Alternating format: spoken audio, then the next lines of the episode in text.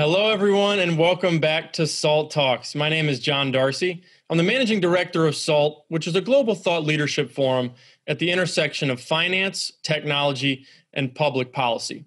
SALT Talks are a digital interview series that we launched during this work from home period with leading investors, creators, and thinkers. What we're really trying to do during these SALT Talks is replicate the experience that we provide at our global conferences, the SALT Conference. And, and what we're trying to do at those conferences and on these talks is to provide a window into the mind of subject matter experts, as well as to provide a platform for what we think are big ideas that are shaping the future. And we're very excited today to welcome Deven Parekh to SALT Talks. Uh, Deven joined Insight Partners, which is a leading global private equity and venture capital firm, in 2000 and has been a managing director with the firm since 2002. He also manages the firm's largest investment team, doing deals across the spectrum of venture, growth, and late stage leverage transactions. As head of Insight Partners, Deven manages investments in application software, data, and consumer internet businesses globally, having actively worked with investments in Europe, Israel, China, Latin America, and Russia. Deven has led 68 deals at Insight, deploying 4.3 billion in capital to date with 38 exits averaging gross multiple returns of 2.6 times.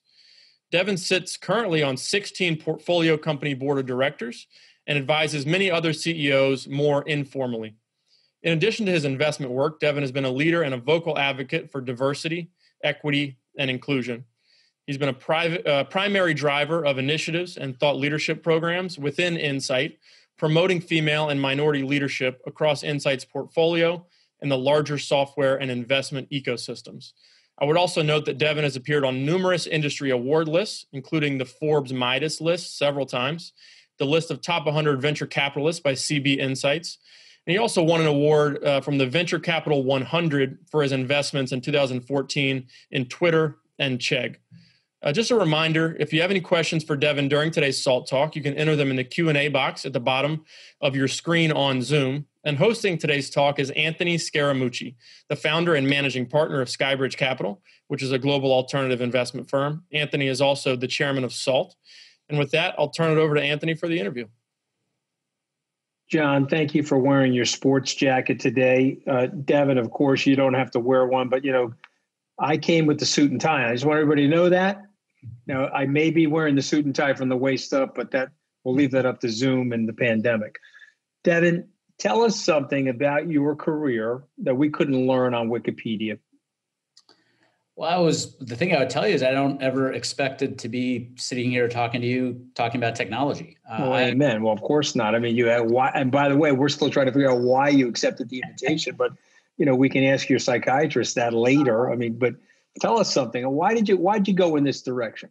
Well, I actually started out. I I started out in college and uh, studying biochemistry. Uh, and I, I, had a full intention of being uh, a doctor uh, and probably doing an MD, PhD, uh, and going to research. I mean, that was kind of my plan.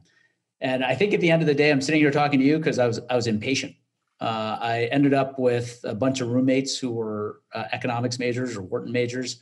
I figured one was going to be a 12 year path to starting my career. One was going to be a lot shorter path to starting my career. So I, I ended up transferring to Wharton out, of the College of Arts and Sciences uh, and ended up going to business. Um, and um, I started my career at Blackstone um, and uh, went from there to a merchant banking boutique called Berenson and uh, Minella and Company, and, and then uh, joined Insight in 2000. So we we we find our way though, right? I mean, that's more or less, you know, we're we're making a plan, and then things happen to us, and we go in different directions, but you uh, strike me as somebody that really loves what you're doing. And so we have a lot of young people that join these SALT talks. And so, what would you say to them about your personal odyssey to getting to where your passion is? And what, what would your advice be to them? Well, too, I'll, I'll start by just giving the advice I give my, my own kids. I've got a 17 year old and a 20 year old. Um, and my simple advice to them is find something that doesn't feel like work. Uh, and if it doesn't feel like work, you'll probably be great at it. And you know, they have obviously have the question, well, what are the careers where I can make enough money? And and you know, my answer to that is if you're great at something, you'll figure it out, uh, and you'll adapt your lifestyle to, something that you're passionate about. So that that to me is a that was to me is the most important. But then the second really is I think you have to while you have to have a plan, um, understand that plans are adaptable, um, and when opportunities come a- across your path that maybe don't fit within the plan, but that are compelling that you, that, that kind of call you, go for it. Um, and you can always course correct. Uh, and I, as I go back and look at my career, it's those were the things, the ones where I kind of jumped on something that wasn't part of the plan, uh, that really worked out well. So you have an interesting model. I mean, the Insight Partners, uh, it's sort of a, it looks this way to me, and I'm sure you'll agree with me. It, it looks like it's a hybrid between private equity and venture capital. And it seems like it's a blended structure. Can you tell us how that works, what the benefits are of that, and how you guys decided to go in that direction? Yeah, so if you look at when Insight was founded back in 1995, um, you know, our strategy was really focusing on, you know, at the time, these terms that we use today, like scale up, didn't really exist. Uh, you know, we, we, what we called it then was expansion stage software. So what do we mean by that? Uh, what we meant was uh, companies were be, be, they weren't they weren't just ideas. Uh, there was a product, um, there was an entrepreneur, and most importantly, there were customers. And expansion stage capital was to take that kind of fundamental product. So there's some product market fit that existed and the capital is really going to kind of then expand uh, the company through investment in sales, marketing, potentially acquisitions. Um, and so you're taking kind of base technology risk off the table. Uh, you're taking some level of adoption risk off the table because you already had customers, and you're really taking primarily kind of execution risk. Now, back in 1995, when Insight was founded, there were not lots of profitable uh, software companies. Um, there were a few, but not many. Um, and so most of the capital kind of went in to do, as I said, make incremental investments in the business. But fast forward to 2020, um, and we'll go more into this later, but software is an incredibly powerful model with very high margins. And so what we basically said is that once we decided that all we were going to do is software uh, as a firm, um, we basically said we wanted to be we wanted to be able to serve the full continuum um, from kind of the, the early growth company all the way to uh, really mature, profitable companies. And so we've kind of taken an approach where we have a sourcing team of close to 50 people that are basically looking for the best software companies globally, proactively reaching out to them. Um, uh, we have an investment team that kind of then finds the best companies. And our approach is to go to them and say, listen, we don't care whether you want to sell 10% of the company you want to sell 90% of the company, or you want to sell something, uh, you, you want to sell something in between. You're a great business. We love your market. You've got a great team. We want to find a way to work together. Um, not have an approach that we only do control deals or only do minority deals. We want to be in great companies. And then lastly, uh, we have now we have a 70 person operating group um, that kind of is really able to work with companies, not to run them, because our model is not to go in and we want to back great entrepreneurs, what that operating team really does is share best practices. Because what we view ourselves as good at is pattern recognition. What works over here how do we apply it over there? And that that team's role is really uh, to play that. We can go into any one of those in more detail but that just that's that's really the approach we're taking. And it's working out amazingly but now we're dealing with a covid-19 pandemic. And so has this changed anything about the business, Deven, from your perspective? Has your investment philosophy changed? The deployment of the capital? What's different today in the post COVID nineteen world? Well, like like all of us, um, you know, we walked out of the office one day in March, and you know, haven't really been back since. Um, uh, and you know, I think if you had asked us at the end of March, and I, you know, spoke to our LPs at the beginning of April, uh, I told them that they should expect, you know, significant pressure on valuations. Um, they should probably expect you know significant decline in our investment pace, uh, and that we didn't really have a lot more visibility to be able to offer. But given that we were likely going to see the largest economic contraction since the Great Depression, it was hard to hard to assume that it was going to be anything but challenging conditions for the next you know nine months. And here we sit in you know November, uh, and that's really not the way uh, it played out. Um, you know, tech uh, has been extraordinarily resilient. Um, we've done 27 deals since COVID. Um, we've deployed as much capital this year as we deployed last year. Um, And um, so everything about what's happened, we can talk about why that is, but anything, everything about what I would have predicted, uh, you know, at the end of March hasn't really played out that way.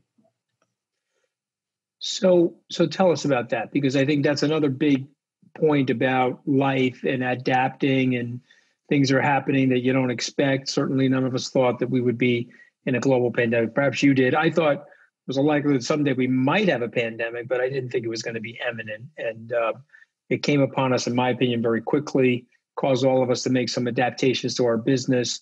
Uh, obviously, I would love to be doing this with you in a live event, a live salt event, uh, which hopefully someday we'll be able. To, yeah, exactly. So hopefully someday we'll be able to do that. So, so uh, go through that thought process. Go through the machinations, the adapt and pivot, and and and and also then explain how you identify that in good leaders in the companies that you're investing in. Look, I, I start by saying this. I'll start with a pre-COVID, just a general comment, and then we'll talk about COVID. But like you know, I think what people underestimate is the impact, uh, how much they touch software uh, in their lives, right? So you use your uh, iPhone as your alarm clock. You know that software. Uh, you get up and you ask your Alexa the weather that software.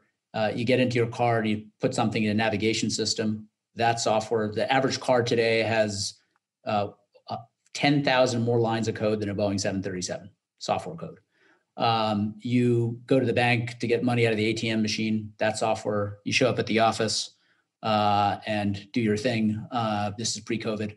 Um, that software. You come home and you watch something on Netflix, the recommendation engine, that's AI software. I could keep going. But the, the, the, the point is that the amount of consumption that's driven by software it just continues to go up. Now let's talk about COVID. Um, so what happened in COVID? And I'll use two industries as examples. So banking, um, about 51% of cons- about 50% of consumers used online banking uh, pre-COVID. Um, within a month of COVID, 73% were using online banking. And of those 73%, 75% said the ones who were first time users said they would continue to use it post COVID. Grocery, 30% of people use online grocery pre COVID. 63%, by the way, I'm surprised it's not even higher, but 60% uh, used online grocery uh, post COVID. And again, 75% of those people said that they were going to continue to do that. So, uh, what does that mean? Uh, well, what it means is, well, if you were to use a New York example, uh, which won't be relevant to others maybe who are outside of New York, uh, Fresh Direct, um, uh, well, you already had an online uh, platform um, and you were good at doing online delivery. But what's really happened and what's driven so much incremental spend is if you were Walmart um, you took probably four or five years of e-commerce investment and compressed it into like six months, five months, four months, because you now realized that your cha- your primary channel was probably going to be online, not the store. Uh, if you were a bank, uh, uh, Anthony was not going to a branch anymore, and so really what happened is the it wasn't the you know the e trades of the world didn't need to make that change because they already had online channels, but all the incumbents had to fundamentally they're all thinking about online. They're all thinking about having a great experience but they realized it, it was from being part of their experience to becoming the primary experience.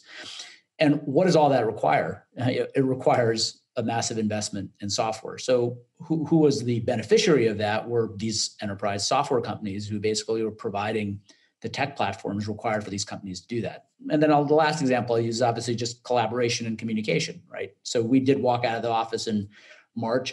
I am stunned at how seamless it's been. Uh, we can talk about what maybe some of the things that aren't happening, but it's been remarkably uh, seamless because of things like Zoom. Uh, Zoom's now worth 150 billion dollars. Uh, we were joking about Zoom uh, earlier. Um, you know, I'd rather be Zoom than GE for that reason. Um, you know, and why is it worth? Just, just for our listeners and viewers out there, John Darcy compared me to GE, and he told Deven that he was Zoom. I just want to make sure everybody understands that. That's going to be something I'll be talking about my with my therapist. I can confirm. I can confirm over. that. Yeah, that was a that was a brutal example. Um, Deven, it, and it's phenomenal what you're saying. So I got two follow up questions. So Yep. You said everything's seamless. A few things are missing. What are the few things in your mind that are missing? Well, I'll just use um, you know uh, insight uh, as the example. Are we getting? I already gave you the stats. We're getting the deals done, right? Um, uh, but first of all, we're now investing significant amount of capital without having met people in person. Now you say, well, how important is that? Well, the honest answer is I can't tell you for a couple of years how important it was. Maybe it's a false negative or false positive to think you have to meet people. Um, but in the work context, uh, you know, we've onboarded I think 20 or 25 employees since COVID. Um, I've never met any of them in person. Um, I've interviewed some of them on Zoom, but I've never met any of them in person. The bigger challenge for them is uh, is is going to be mentoring. So if you're a junior person um, at an organization, what used to happen, uh, we're having a negotiation on a deal. I'd say, hey, you know, John, just why don't you jump in my office and listen listen in on the call? That's not happening anymore because uh, everything is structured. So either somebody's invited to a Zoom meeting or they're not invited to a Zoom meeting. So you are losing, uh, I think, that collaboration, the mentoring of the junior folks. And then I think, look, not meeting people works fine when things are going great. But I think, you know, whether it's in business and politics or whatever it might be, personal relationships matter a lot. Um, and when you have a problem, you need that reservoir of goodwill to get to that problem. I, listen, I, I agree with that. We we lost business during the pandemic that I'm absolutely confident of had we been able to have face to face meetings with those very people. And some of the stuff got lost in translation and some of it got lost in the haze of what was going on in the early part of the pandemic. But listen, I own that and uh, we move on and we learn to adapt and pivot. But if I had had the opportunity to meet with the people face to face, I think it would have been a better outcome for both parties. I think when you're in a misinformation situation in a crisis, you can create a lose lose if you're not careful. So uh, it's always always caution uh, uh, and offering up more communication to each other. Um, you're a big thinker. You're a great executor. You built an incredibly successful business. Congratulations on all that. But you were also a super big thinker and a visionary. And I know you've looked at this before, so I have to ask this question. If you look at the top 10 companies in the United States, GE, for example, is, is a good example. In 2000, that would have been a top 10 company in the United States. And then a decade later, it's slipping. And two decades later, it's no longer a top 10 company. And lo and behold, we have other top 10 companies. Uh, there are a few private companies right now uh, that could be those types of uh, moonshots uh, over the next 10 years. What do you what do you think those companies are? What what sectors of the economy? Where is the puck going uh, in the world of tech and in your space? Look, I mean, I think you're there's. It, it, I would say it would almost be impossible for for us to predict which ones it will be. That being said, um, I think if you think about um, I, I, data to me, if you think about AI, and I'll come back to your question, but if you think about AI, which I think is going to be an incredibly important, uh, will continue to be an importantly uh, uh, trend. Um, data is kind of the oil of AI right? So without data, you can't really do it. I mean, you train AI using data. Um, and so companies understand that and they're kind of capturing kind of more and more uh, more and more data. Um, and I think that the analytical platforms to help analyze that data are incredibly important. You know, good example of that might be Snowflake that just you know went public recently. We're not investors in that. I'll just say disclose. Um, and so I think that um, it, it, the power of compounding is incredibly important. And I, I, was reminded of that the other day.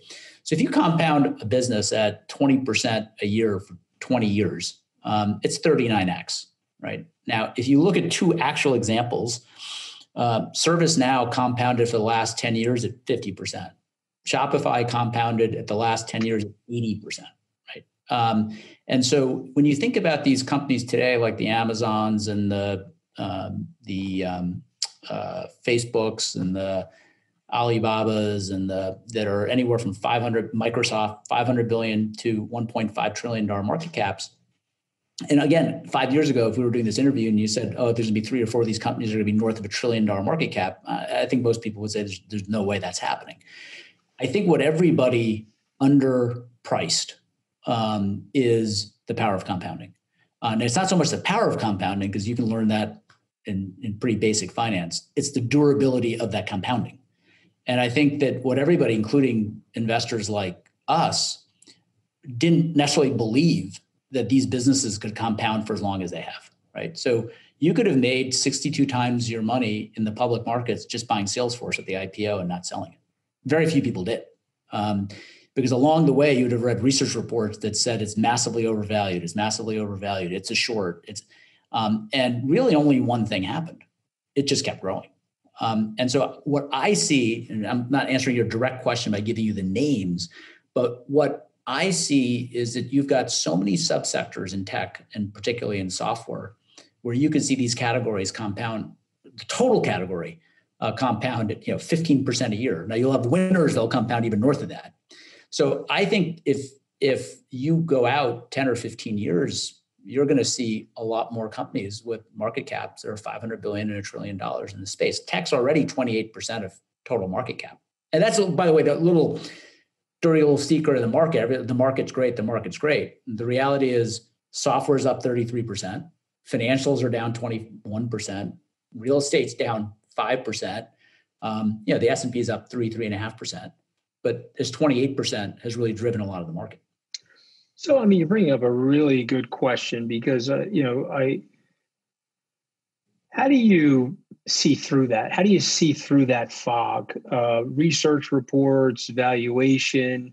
How do you teach an investor, your your own clients, yourself, your team, to stay disciplined and stay in something? Uh, look at the returns that you would have had if you just bought Amazon, as an example, from the IPO.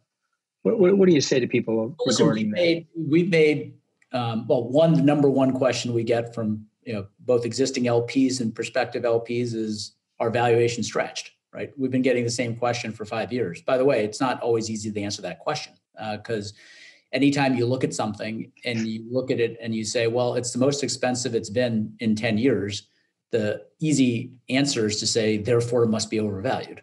Um, but right. that isn't necessarily true if it continues to compound for 15% for the next 10 years. Uh, the, the, the question is figuring out how. We've made plenty of mistakes over time of distributing stocks too early, selling companies, um, you know, too early. Uh, I think what we try to spend most of our time on today, and I, I would far from claim that we've uh, perfected it. Uh, uh, we probably make more mistakes on this than almost anything else um, is really trying to figure out sustainable growth, right? Not okay, did it grow 100% this year?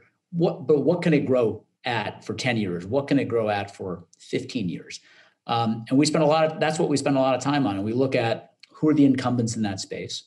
Um, what does their product quality look like? How much disruption can happen? But you know, in my view, like the best markets aren't disruptor markets. The best markets are where you're creating a new market. That being said, it's also the hardest it's the hardest it's the hardest thing to figure out right so i mean i always like to use examples of companies we're not investors in right but i'll use uber as a great example when we looked at uber uh, we had a chance to invest in one of the early rounds uh, still very expensive we passed and we passed for like a very simple reason we did an analysis that said the size of the uh, new york and san francisco cab market what is it and we did a calculation and they were looking for a valuation that was like six times the size of the size of the market. I said, well, this is two cities. We're going to pay six times the market. Like, how can you ever make money on this investment? Except we missed something like really, really fundamental, which is that when you change the way people consume that pro- uh, service and you put it on their phone in San Francisco, where cab service had been historically very, very bad, you totally change the demand curve, right? So now the size of the markets today in those two markets is 10 or 12 times what it was when we looked at that investment. We missed that. We missed we we looked at existing market and said we're just going to take existing market and move it to us as opposed to this this massive new market that can get created that we can own you know, that we can that we can own a significant portion of so what we try to do and we make lots of mistakes that being a great one great example of one rather um, is try to really be thoughtful about what a mar- how a market might evolve over time I don't know if that answers your question. No, no, no, I think it's an amazing message because you're basically saying, look, we're going to make mistakes, we'll miss things, but if we stay in our bandwidth and in our discipline, we're going to hit the target more often than not. And that's basically the, the lesson. What I say is, guys, let, we're going to make mistakes. Let's try not to make the same mistake twice, right? right. Uh, let's make new mistakes. And I, I think it's important, it's important to make mistakes. Uh, just try to avoid them the second time. Me, I'm, I'm going to shift gears because the irrepressible John Darcy is going to come on. We've got tons of audience participation, and we want to allow the audience to engage with you as well. I want to shift gears into one of the big facts of our time that we're living in. Something I'm I'm uh, I'm always worried about, and I'm, I'm, sure that you're thinking about it. And I'd like to get your great mind on this topic. Uh, we watch a city like New York suffer uh, higher homelessness, people defecating on the street. We see what's going on in San Francisco and some of the other great cities of the United States. And I'm wondering what your thoughts are about that. And I'm wondering about what seems to be happening more than ever before is a separation between the haves and have nots. Uh, what are your thoughts on that? And, and, and, what do you think we can do? Well, we're probably veering away from tech. Um, you know, I think that, um, I, look, I agree with you. Um, I think that if you want to see the impact of wealth concentration, people should go back and read about the French Revolution. It, it doesn't really end well if you're sitting at the top of the heap. Um, so I think that, um, how, but how do we change that? I think that the, the challenge we have as as a country, and this I don't even think this is a political comment one way or the other, uh, is we're way too short term oriented. Um, and if we're going to change the game on what you're talking about, it's going to start first with educational opportunity. Uh, that's how you change the game. Um, and we have to make sure that we are giving. Look, I view myself as incredibly lucky. Uh, I got access to great education. My family was able to afford that great education. I didn't have to work during college. I could spend all my time studying, put myself into this career. My dad was an immigrant, um, you know, and uh, I, I, I was very lucky. There's thousands of people out there that are just as smart, if not smarter, who just didn't get that same set of opportunities. Um, and so for me, it's long term investment in kind of education is really the long term antidote. Now, obviously, there's things you can do around tax policy to change things in the short term. I don't know that they change the long term game. Um, and so I, there's certainly changes in tax policy that. Give me give me one example, then we'll turn it over to John. What, what's an example of tax policy? Well, look, I mean, I mean, you, you, you know the ones that people are talking about, right? One would be in, um, you know, certainly one, the simple one is an increase in in ordinary income tax rates. The other would be a elimination of the capital gains tax rate, right? Uh, and that's one which is very controversial. Uh, but one could make uh, an argument that, well, and I'm a beneficiary of that that capital gains tax rate. Um, the flip side is, if you think about this, you could say, well, uh, one is a tax on labor. Why is a tax on labor so much different than the tax on capital? Um, and if you wanted to change wealth concentration over time, you would bring those rates closer together. I mean, like that's a very rational economic argument. Obviously, there are lots of people on the other side of that. That you know, there, there's pros and cons from a policy standpoint, but that's certainly one uh, policy prescription if you were trying to uh, address the issue that you're talking about. One one last question. Deven, if you could be anything other than what you are right now in this lifetime, what it, what would it be? And and I'll tell you this: I would want to be the starting first baseman for the Mets, and so that was never going to happen to me due to my size and scale and my athleticism. I'm stuck here at Skybridge. But what would it be? I remember when my uh, when my son was uh, in sixth or seventh grade, he told me he decided he was going to go to Georgia Tech, and I said, "Well, why okay. are you going to why are you going to go to Georgia Tech?" And he, the baseball player that he loved, uh, who worked, who was a Yankee player at the time, had gone to Georgia Tech. I said, Caden, the odds of you being the first Indian baseball player are pretty low. so uh, I'm not going to pick sports. Um, you know, look, I actually truly have have and still have a, a passion in for science. So I think if I weren't doing, I'd want to do something that I love, and I love what I do. But I also think I could have loved being a doctor. Um, and I, I think if it was not this, it'd be medicine. Well, I, I, think it's a very honest answer, and again, I think it's another re- refreshment for the younger people that are listening. Pick something you really love. The first job that I had, unfortunately, was in real estate investment banking. I was terrible at it. I got fired from it. See, John Kelly wasn't the first person to fire me. I was fired before that. And the reason I, I was fired is I stunk at the job. Had I just gone into something that I really liked, uh, I would have been able to have succeeded from the get go. And so, uh, it's just a learning lesson for people. I'm going to turn it over to Darcy, who's about to be fired because he called me GE. Uh, but we'll let you enjoy him for the next 15 minutes as he asks you these questions. Great. Thanks, Anthony. Deven, it's a pleasure to have you on. There's a concept uh, that you speak and write about a lot called the scale up phase uh, for a tech company. And I want to talk a little bit more about that. Uh, basically, your thesis is that we call companies startups for way too long. And there's actually a key phase that comes after that startup phase. Uh, could you tell us more about that scale up concept and, and what the implications of that are? And also, is there a role for governments to play in supporting those scale ups as well? Yeah, so hit, hit the first part. Um, so we talked earlier about kind of the stages that you know we invest at, and you know when I think about a startup, and I think startup, as you rightly point out, there are companies. I mean, you'll read a Wall Street Journal article about a company with like 150 million dollars of revenue. It's a Silicon Valley startup. Uh, like that's really not a Silicon Valley. Right. What we think about when we think about scale up is that you really feel good that product market fit has been established. Uh, so what do I mean by that? If I talk to 10 customers, they say, I buy this product for this reason, and it works for this reason really, really well.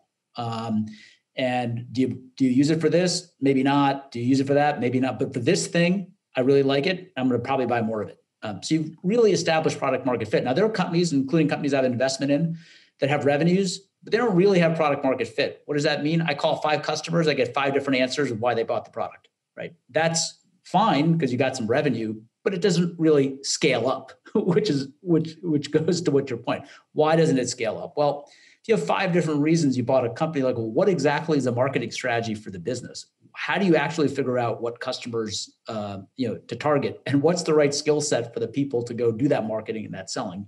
Just to use sales and marketing as an example. So, in, in, in a true scale up company, you've got you've got product market fit, um, you know you've got um, you know, you generally you, you've got a management team the management team might not be fully formed to take it to the next level uh, and really the investment at that point is figuring out how to make it scalable which is why you're saying scale up and so what does that typically mean well it means how do you uh, uh, really figure out uh, taking how do you increase sales at the same or better unit cost if i did like you know bring it bring it down to crux. I'm oversimplifying to keep the answer short. Right. Um, how do you do that? Uh, and that's one of the reasons we have the on-site team, which is run by my partner Hilary Gosher, um, is to really have a true understanding of for each functional area of a scale-up organization, what are the best practices, right? And that's why our entire organization is built to really focus on companies that are at that phase. So we have a lot of uh, participants on these SALT talks at our SALT conferences. We've also hosted SALT conferences internationally in Singapore, in Tokyo, in Abu Dhabi. And we've been blown away by the emergence of entrepreneurialism and technology ecosystems outside the United States. India is another great example. We have a lot of Indian constituents that come to our international conferences as well. What are trends that we're seeing in terms of uh, foreign or international venture capital that U.S. investors may not be aware of? Um, do you, just to make sure I understand the question, do you mean as it relates to U.S. firms investing internationally, or do you mean in terms of international firms investing in the U.S.? I just want to make sure I get. I'm question. talking about U.S. investors or investors from around the world investing in local tech ecosystems around the oh. world. So, you know, for example, you're having to see a company like Google sort of wave the white flag in India and invest in Reliance yep. Industries because of sort of a tech nationalism or digital decolonization uh, yeah. and, and, you're seeing tech ecosystems spring up in different areas of the world. Is that something that you guys are observing, or, or how are you, you know, in, investing based on the globalization of tech? Yeah, so let me separate into two things, right? There's the strategics who put the flag up because they have to, because you have to have a relationship with the local government, and there's certain countries like India and China where you know there's just a a, a reason why you have to do that, right? Right? So that's that's one category. But let me address that's not really our category right? Um, so let me address the other category. Look, the world on tech has really gotten flat, to use somebody else's uh, right. title. Um, and it used to be that we saw great entrepreneurs, we'd see great companies, but we didn't necessarily always have, you know, we, you didn't always have the quality of management that we would find here. And people would be like, oh, Silicon Valley, the best management's in Silicon Valley. We're increasingly finding great management everywhere in the world. And then the other interesting thing is uh, where do you find great tech? Well, you can find great tech anywhere. So we've got, I think now um, a couple billion dollars invested in Israel. Um, and Israel has probably become one of our most active uh, uh, geographies, there's fantastic tech talent in Israel. It used to be people that were only around areas like security, but now it's across lots of different areas. Um, but we've invested in uh, a, a, lot in Israel. We've invested in Australia. We've invested in pretty much around the world. The areas, the two markets we've probably been less active in, um, uh, though recently we've done a bunch of investments in China, uh, have been India and China. And this is for a very simple reason. They have a very robust local venture capital ecosystem. So if the deal is getting to Deven, um, there's probably 47 people who said no already. Um, and I don't have the local network in those countries to kind of talk to the 10 like in the US if I get a company come in the door there's probably 10 people I can call to, to, to make an assessment I don't really have that same network in those places right uh, but I think that that's going to continue to happen. Berlin's another, uh, you know, Germany. We have lots of investments in Germany. We're very, very active in Europe, uh, and the market is getting more competitive. In that, it used to be that one of the benefits for us was we were willing to kind of go anywhere problem is so is everybody else now. Right. Uh, so we run into a lot of the same competition no matter where we go. So Anthony asked a question earlier about income inequality and ways that you would solve it, and I want to sort of ask that question through a different lens, focusing on tech and data. And there's that ex- existential question about whether technology is going to be our doom or be our savior. And so the technology has obviously maybe displaced some jobs and it's changed our our society and harmed labor in certain ways, but there's also plenty of ways uh, how tech and data can help solve those problems as well. How do we ensure that tech and data are a force for good? And how can they also be part of sort of this push for social inclusion, economic inclusion factors as well? Well, look, I think you when you t- think about uh, uh, tech and data, and you think about kind of public policy, um, like the interesting contrast would would be the U.S. and China um, right? So if you if you you know do any reading on AI, what you would find is that uh, a lot of AI applications are more advanced in China, right? Well, why? Uh, well, one, they have a lot more people, and two, the people's um, comfort with their data being uh, maybe it's not comfort, but their willingness to let their data be shared. It's not optional, right? Um, and we have a much higher standard of what we believe for privacy uh, as a as a society. Um, and that's not a value judgment pro or pro or, or negative to China or the US. But what it does do, it allows a country to build a comparative advantage in certain areas, right? So if you wanted to build self-driving uh, uh, cars, China probably has more data than we do. Uh, they've actually built cities with entire parts of the city that are structured for self-driving cars, so they can collect kind of more data. Um, I think we're there's not lots of um, social implications around self-driving. There's safety implications. But when you get to things like privacy and you get to security applications so can i i'm walking through a building and do you take a picture of my face identify who i am and and and, and take action based on that? Or people are aware that in china that they have these like effectively social scores uh, for every citizen. Um, and these are things that obviously would not be acceptable in the us so i think in any uh, in any one of these constructs, um, data can be used in a positive way. Uh, so most people would say that if we could, you know, the interesting thing about self-driving cars, just to use that example for a second, is that it's it's when a self-driving car kills a person, uh, like it happened in Arizona with Uber, seven, five or six states shut down self-driving car testing. Right. And yet that same day, probably 20 or 30 people were killed by a drunk driver. Um, and you would probably 80% reduce that with self-driving cars. So the interesting thing with all of these from a policy standpoint, where if you remember when the two uh, Boeing flights, because of a software flaw, which is horrible, um, crashed, uh, and you had hundreds of lives lost. Um, it was there was an outcry that was disproportionate uh, relative to what happens when the same thing happens because of pilot error, right? And so there's a societal acceptance uh, that needs to happen uh, around these things, which is which is really really complicated.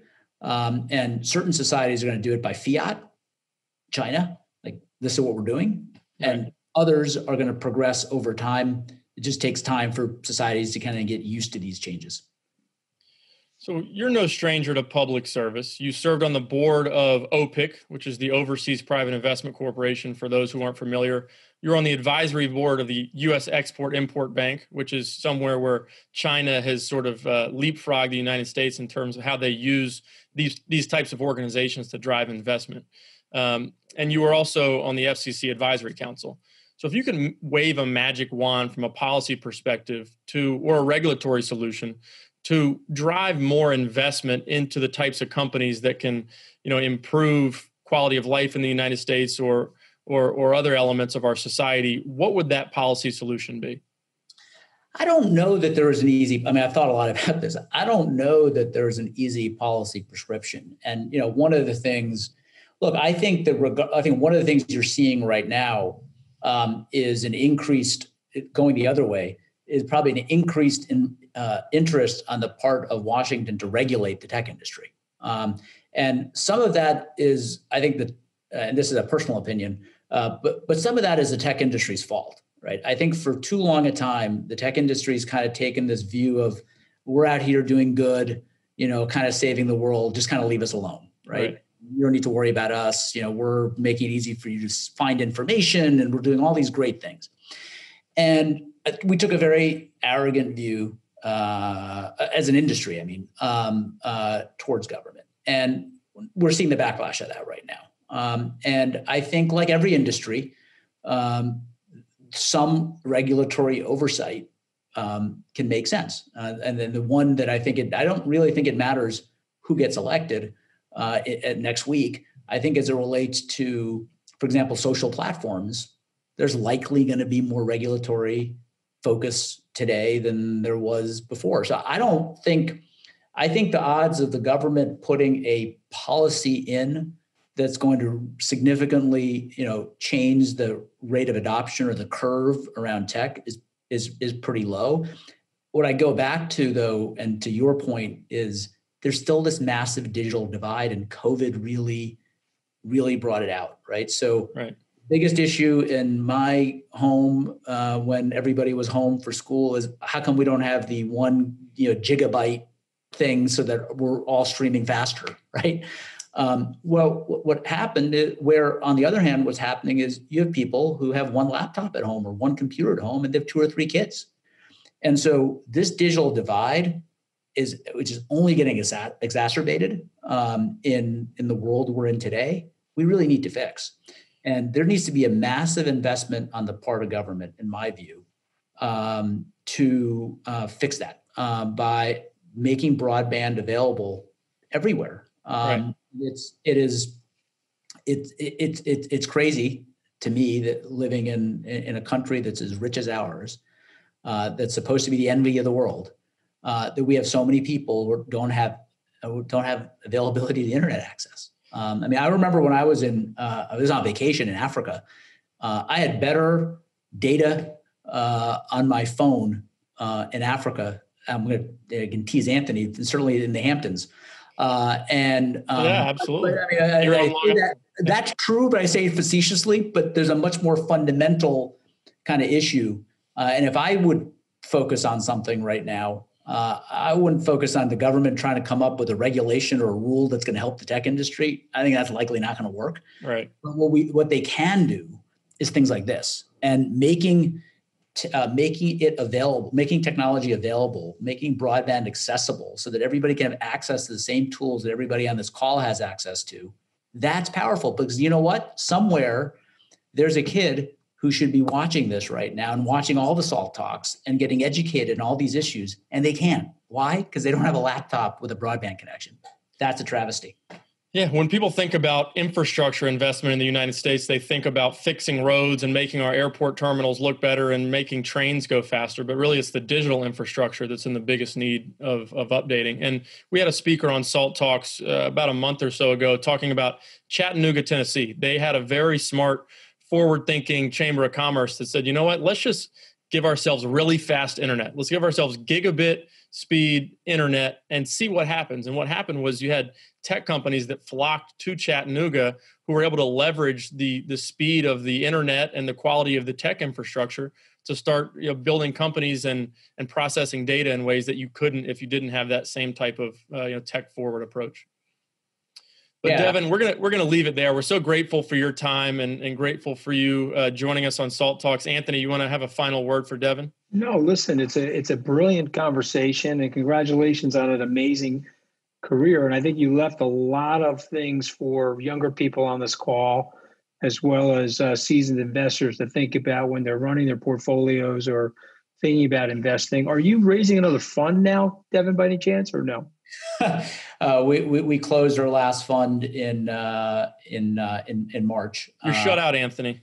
Uh, but, no, uh, I'm just I, I, am saying that for promotion, but I'm not. I'm I'm a very shy, reserved person. You know, I have a lot of introverted aspects think, of my personality. and so shy in the dictionary, there's a picture of you. There is. There's right. It's right there next to me and several other luminaries of shyness. But but I just you know I wanted to bring it up because uh, you're the type of person that's going to make a fortune for people in the future. And uh, I wish you great success and thank you for joining us on Salt Talks.